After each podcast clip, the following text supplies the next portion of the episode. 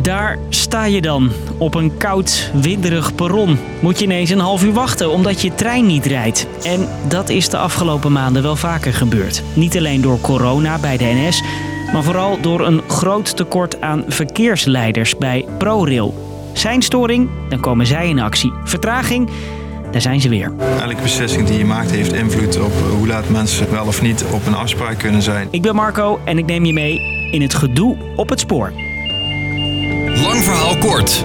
Een podcast van NOS op 3 en 3FM. Beste reizigers. Door problemen met de personeelsinzet rijden er minder intercities. Ja, balen. We kunnen er niet zoveel aan doen. Als er geen personeel is, dan is dat er niet. Inderdaad, daar weten ze bij de NS ook alles van. Ze hebben veel collega's die in quarantaine zitten. En dan is er ook nog eens een groot tekort aan verkeersleiders bij spoorbeheerder ProRail. En ja, als er dan daar ook nog eentje ziek is, dan stort het hele rooster in elkaar. Dat zorgt ervoor dat we helaas hebben moeten besluiten om minder treinen te laten rijden. Dat weten we heel vaak te voorkomen dankzij de flexibiliteit van onze collega's die of een extra dagje komen werken of eerder naar het werk komen. Maar helaas is dat niet altijd het geval en vandaag was zo'n dag. Dit was afgelopen najaar. Maar ook afgelopen weekend en het begin van deze week is het weer raak. Hoe groot is het probleem? Op dit moment werken er bij ProRail zo'n 750 verkeersleiders. Dat is lang niet genoeg. Er staan nog zo'n 60 vacatures open. Dat zorgt er waarschijnlijk voor dat het spoorbedrijf de boel pas volgend jaar weer een beetje op de rails heeft.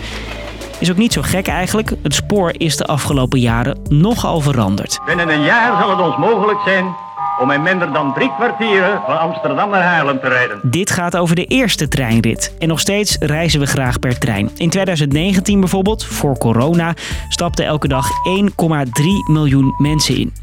Meer reizigers, meer treinen, meer treinverkeersleiders. Die hebben het nu dus mega druk, zegt collega Jorn Compeer, die voor de NOS veel verhalen maakt over het OV. Zelf omschrijven de verkeersleiders hun werk alsof ze in een paar seconden van 0 naar 100% moeten. Nou ja, niet iedereen kan dat, zegt ProRail. Maar er is nog een probleem, want op de belangrijkste post, die in Utrecht, is ook nog eens een slechte werksfeer. Veel verkeersleiders zijn ziek, ze moeten het daar doen dus met minder mensen en daardoor kunnen de mensen die er nog wel zijn bijvoorbeeld geen pauze houden. Ook leveren ze vrije dagen in en kunnen ze soms niet op vakantie. Is er dan licht aan het eind van de tunnel? Nou, ze doen er bij ProRail in elk geval alles aan om nieuwe verkeersleiders te vinden.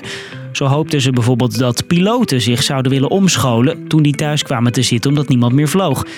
Er kwamen maar 10 tot 15 nieuwelingen bij. Het is leuk, soms is het een beetje frustrerend, zegt deze studentverkeersleider, terwijl hij 9 beeldschermen in de gaten houdt. Dan zie je een rode regel en dan denk je, nee shit, dat is vertraging, maar je moet juist eigenlijk even achteroverleunen. En op een gegeven moment moet je even kijken, wat moet ik doen? Die opleiding tot treinverkeersleider is dus niet makkelijk. 30% van de cursisten redt het niet. Het vereist een bepaalde manier van inzicht, een bepaalde manier van denken, regie pakken. Ja, dat landt niet bij iedereen. Dus u kunt niet zomaar 30 extra verkeersleiders afleveren bijvoorbeeld? Nee. En ik zei al, er zijn nu 60 vacatures die openstaan en dat worden er in de toekomst waarschijnlijk nog wel meer.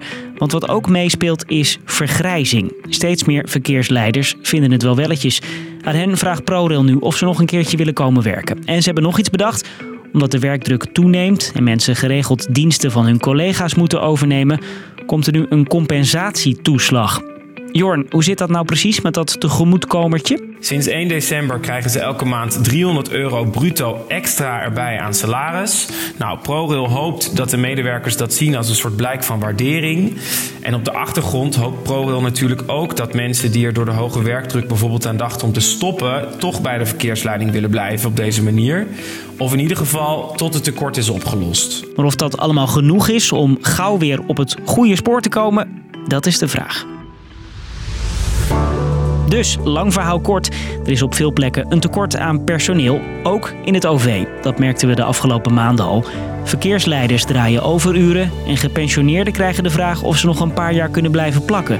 Het is een probleem wat niet zo 1, 2, 3 is opgelost. Er wordt in sneltreinvaart gezocht naar nieuwe collega's. Maar waarschijnlijk is pas in 2023 de boel bij ProRail weer op orde. Dat was hem weer. Elke werkdag rond de klok van 5 dendert er weer een nieuwe Lang Verhaal Kort in jouw favoriete podcast-app. Bedankt voor het luisteren.